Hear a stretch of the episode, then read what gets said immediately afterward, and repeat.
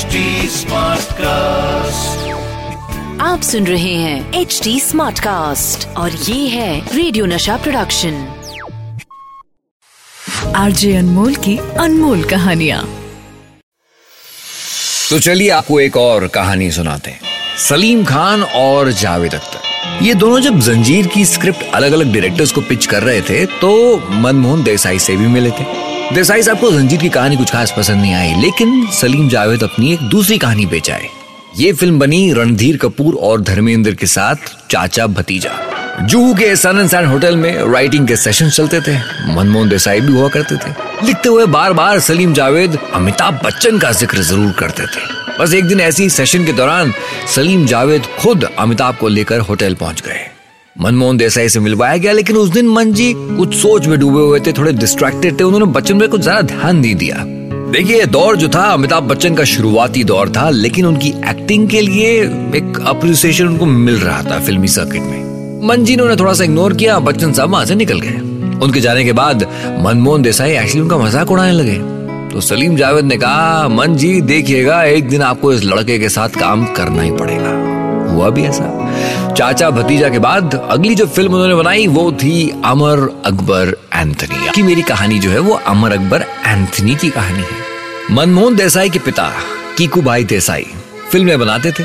उस दौर में उनका एक स्टूडियो था, पैरामाउंट स्टूडियो। कुछ 32 स्टंट फ़िल्में उन्होंने बनाई। 1941 में कीकू भाई की मौत हो गई तो फ़िल्में बंदी बंद हो गई। धीरे धीरे कीकू भाई की पत्नी और उनके बेटे सुभाष, यानी कि मनमोहन के दूसरे भाई, वो डिस्ट्रीब्यूटर बन गए। आखिरकार एक दिन पैरामाउंट स्टूडियोज को बंद करना पड़ा। काम ढूंढते हुए दोनों भाई पहुँचे बसंत स्टूडियो उसके ओनर थे होमी वाडिया। बसंत स्टूडियोज में वो मिले फ़िल्म मेकर और special effects wizard Babubhai Mistry से। देखिए वो जमाना कंप्यूटर्स नहीं थे कंप्यूटर ग्राफिक्स नहीं थे सीजीआई नहीं था। बाबू भाई मिस्त्री कमाल के इफेक्ट्स देते थे। इन सब चीज़ों के ना होने के बावजूद बाबू भाई कमाल के इफेक्ट्स देते थे फ़िल्मों में। उनकी फ़िल्में बड़ी हिट होती थी। संपूर्ण रामायण, पारसमणि, महाभारत हातिमताई और भी ऐसी बहुत सी फ़िल्में थी। तो फ़िल्में बनाते थे बाबू भाई और बसंत स्टूडियोज की इन्हीं फ़िल्मों को डिस्ट्रीब्यूट करते थे ये दोनों भाई। कौन? सुभाष और मनमोहन। इसी दौरान सुभाष ने फ़िल्में प्रोड्यूस करने की इच्छा ज़ाहिर की तो होमी वाडिया ने मौका दिया बसंत स्टूडियोज के अंडर एक फ़िल्म प्रोड्यूस करने का। तो सुभाष फ़िल्में प्रोड्यूस करते थे, बाबू भाई उन्हें डायरेक्ट करते थे। सारी माइथोलॉजिकल फ़िल्में होती थी। बहुत सारा स्पेशल इफेक्ट्स होता था। बाबू भाई ने मनमोहन देसाई को अपना असिस्टेंट रखा हुआ था। दो तीन फ़िल्मों में काम किया और उसके बाद उनमें इच्छा ज़ाहिर हुई कि अब मुझे इंडिपेंडेंट डायरेक्टर बनना है। सुभाष ने अपने भाई से पूछा, बताओ, मन, फ़िल्म के लिए कौन से आर्टिस्ट चाहिए? मनमोहन देसाई फ़ैन थे राज कपूर की और बस वहीं से बनी मन जी की पहली फ़िल्म छलिया स्टारिंग राज कपूर। अब ये लॉस्ट एंड फाउंड का जो फॉर्मूला था, इसके वो मास्टर थे। भाई फ़िल्म की शुरुआत में हीरो और उसकी फैमिली का बिछड़ जाना, कुछ ना कुछ बचपन की निशानी का होना, फिर सालों गुजर जाने के बाद अलग अलग मौकों पर सबकी मुलाकातें होना, फिर एक दूसरे को ना पहचानना और फिर क्लाइमैक्स में सबका इकट्ठा आ जाना और फिर हैप्पी एंडिंग वैसे मंजी से पहले भी इस फॉर्मूले पे फ़िल्में बनी है। हाँ भाई अशोक कुमार स्टार और किस्मत लॉस्ट एंड फाउंड पे थी। महबूब खान की अनमोल घड़ी। हीरो हीरोइन बचपन के दोस्त होते हैं, फिर बिछड़ जाते हैं। राजकपूर की आवारा में भी कहीं ना कहीं यू नो वो जो जस्टिस रघुनाथ, यानी कि पृथ्वीराज कपूर, उनके पिता और बेटा राज कपूर अलग हो जाते हैं। यश चोपड़ा की वक्त भी इसी फॉर्मूले पे थी। इनफैक्ट देवानंद की जॉनी मेरा नाम, जहाँ पे बचपन में दो भाई बिछड़ जाते हैं, बड़े होके देवा प्राण बन के मिलते हैं। तो जिस फ़िल्म की आज हम बात कर रहे हैं, अमर अकबर एंथनी, उसका बहुत बड़ा हिस्सा था यही लॉस्ट एंड फाउंड फॉर्मूला लेकिन इसकी जो नींव थी, ये शुरुआती आइडिया कहाँ से आया?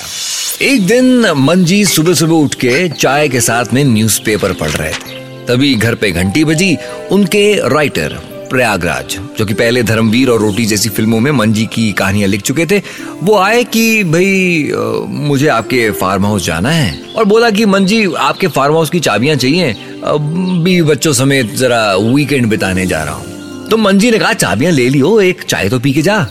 चाय की सुर्खियों पे न्यूज़पेपर का एक इंटरेस्टिंग आर्टिकल डिस्कस होना शुरू हुआ। अखबार में खबर छपी थी कि जैक्सन नाम का एक व्यक्ति अपनी बीवी और अपनी ज़िंदगी से परेशान होकर तीन बच्चों को पार्क में छोड़ के चला जाता है। बस, इतनी सी कहानी थी जिसको लेकर मंजी एक्साइट हो रखे थे। उनके जहन में बड़े सवाल चल रहे थे कि क्या ये जैक्सन वापस आया होगा बच्चों को छोड़ने के बाद? क्या वो फिर मिले होंगे? ये भी सोच रहे थे कि जो तीन बच्चे हैं, ये क्या एक साथ पले होंगे अलग अलग पले होंगे? इस पे उनके राइटर प्रयागराज जी ने ऐड किया कि सोचिए अगर इनमें से एक बच्चा एक हिंदू ने अडॉप्ट किया, दूसरा एक मुसलमान ने, तीसरा एक क्रिश्चियन ने, फिर क्या होगा? अजी साहब, उस स्टोरी आइडिया पे दोनों इतने ज़्यादा गुम हो गए कि भूल ही गए प्रयागराज जी की फैमिली को लेके वीकेंड पे जाना था। शाम सात बजे तक दोनों की बैठक जमी रही। दस बजे तक लॉट फाइनल हो गया। टाइटल और किरदार बन गए और बस फिर क्या था? बन के तैयार हो गई अमर अकबर एंथनी। इनफैक्ट जब आप फ़िल्म देखें आज भी तो स्टोरी आइडिया और स्टोरी के लिए प्रयागराज जी को, उनकी पत्नी पुष्पराज शर्मा जी को मन जी की पत्नी मिसेस जे एम देसाई को इन सबको क्रेडिट दिया गया है। हाँ। आपको याद है ना? वो अंडे से एंथनी गोंसाल्विस का निकलना और कहना ये। You see the whole country of the system is juxtaposition by the haemoglobin in the atmosphere because you are sophisticated rhetorician intoxicated by the exuberance of your own verbosity अब ये जो लाइंस हैं ये एक्चुअली इंस्पायर्ड है एक real speech से। England के एक मशहूर पॉलिटिशियन बेंजामिन डिसराइल ने अमर अकबर एंथनी की रिलीज़ से 100 साल पहले लंदन में एक स्पीच दी थी 1878 27 जुलाई को बेंजामिन ने इंग्लैंड के प्राइम मिनिस्टर विलियम ग्लैडस्टोन के बारे में ये कहा था A sophisticated historian, inebriated with the exuberance of his own verbosity and gifted with the egoistical imagination that can all times command an interminable and inconsistent series of arguments to malign an opponent and to glorify himself. ये उनकी speech थी और यहीं से वो हिस्सा बना। और सीन याद है ना आपको? पक्का इडियट दिखता है एकदम इडियट वो वाला सीन कैसे हुआ था? देख देख देख अपना थोड़ा देख। देख अपना थोपड़ा आईना में जाके देख कितना मारा तेरे को कितना मारा। पक्का इडियट दिखता है इडियट एक्चुअली जब ये सीन शूट हो रहा था तो वहीं स्टूडियो के दूसरे फ्लोर पे परवरिश की शूटिंग हो रही थी। वो भी मंजी की फ़िल्म थी उसे डायरेक्ट कर रहे थे। अब ये मिरर वाले सीन से पहले उन्होंने अमिताभ बच्चन को कहा तुम थोड़ी सी प्रैक्टिस करो। मैं जरा परवरिश का एक शॉट लेकर आता हूँ। बच्चन साहब इधर रिहर्स कर रहे थे प्रयागराज के साथ और रिहर्सल करते करते इतने रवा हो गए कि मंजी के बगैर ही फ़िल्म के उस सीन को शूट कर डाला। मंजी ने भी ईगो साइड रखा सीन को देखा खुश हो गए यार। एक्चुअली अमर अकबर एंथनी से पहले किसी भी फ़िल्म में हीरो ने जैसे एंथनी के बोलने का तरीका था हाँ, यही चे वाह ये सब ये पहले कभी दिखाया नहीं था। हुआ क्या? कि मंजी के बिल्डिंग के बिल्कुल नीचे एक कैथलिक बंदा था, शराब का धंधा करता था। मंजी कभी उसे दिख जाते तो वो अपनी टपोरी वाली भाषा में उनके में बात करना शुरू करता। उसी के मैनरिज्म बात करने का लहजा जो है बना एंथनी का स्टाइल अच्छा इसके पीछे कादर खान का भी बहुत बड़ा हाथ है। भी एक्टर होने से कई साल पहले कादर खान की एंट्री हुई थी एज अ डायलॉग राइटर मंजी की फ़िल्म रोटी के डायलॉग्स लिख चुके थे कादर खान, और उनके काम से इतने ज़्यादा खुश हुए कि अगली कुछ तीन चार फ़िल्मों के डायलॉग्स के लिए कादर खान को साइन कर लिया गया। बस, उन्हीं में से एक थी अमर अकबर एंथनी। ऐसा तो आदमी दो चुआर भागता है ज़िंदगी में, चाहे ओलंपिक का रेस हो या फिर पुलिस का केस हो। याद है ना बहुत डायलॉग है।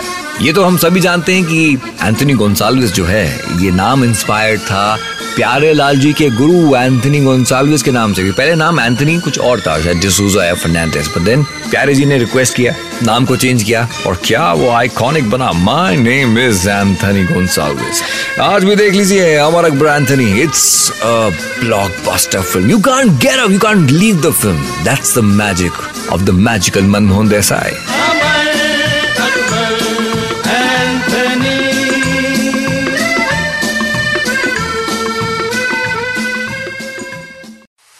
RJ Anmol की अनमोल कहानिया।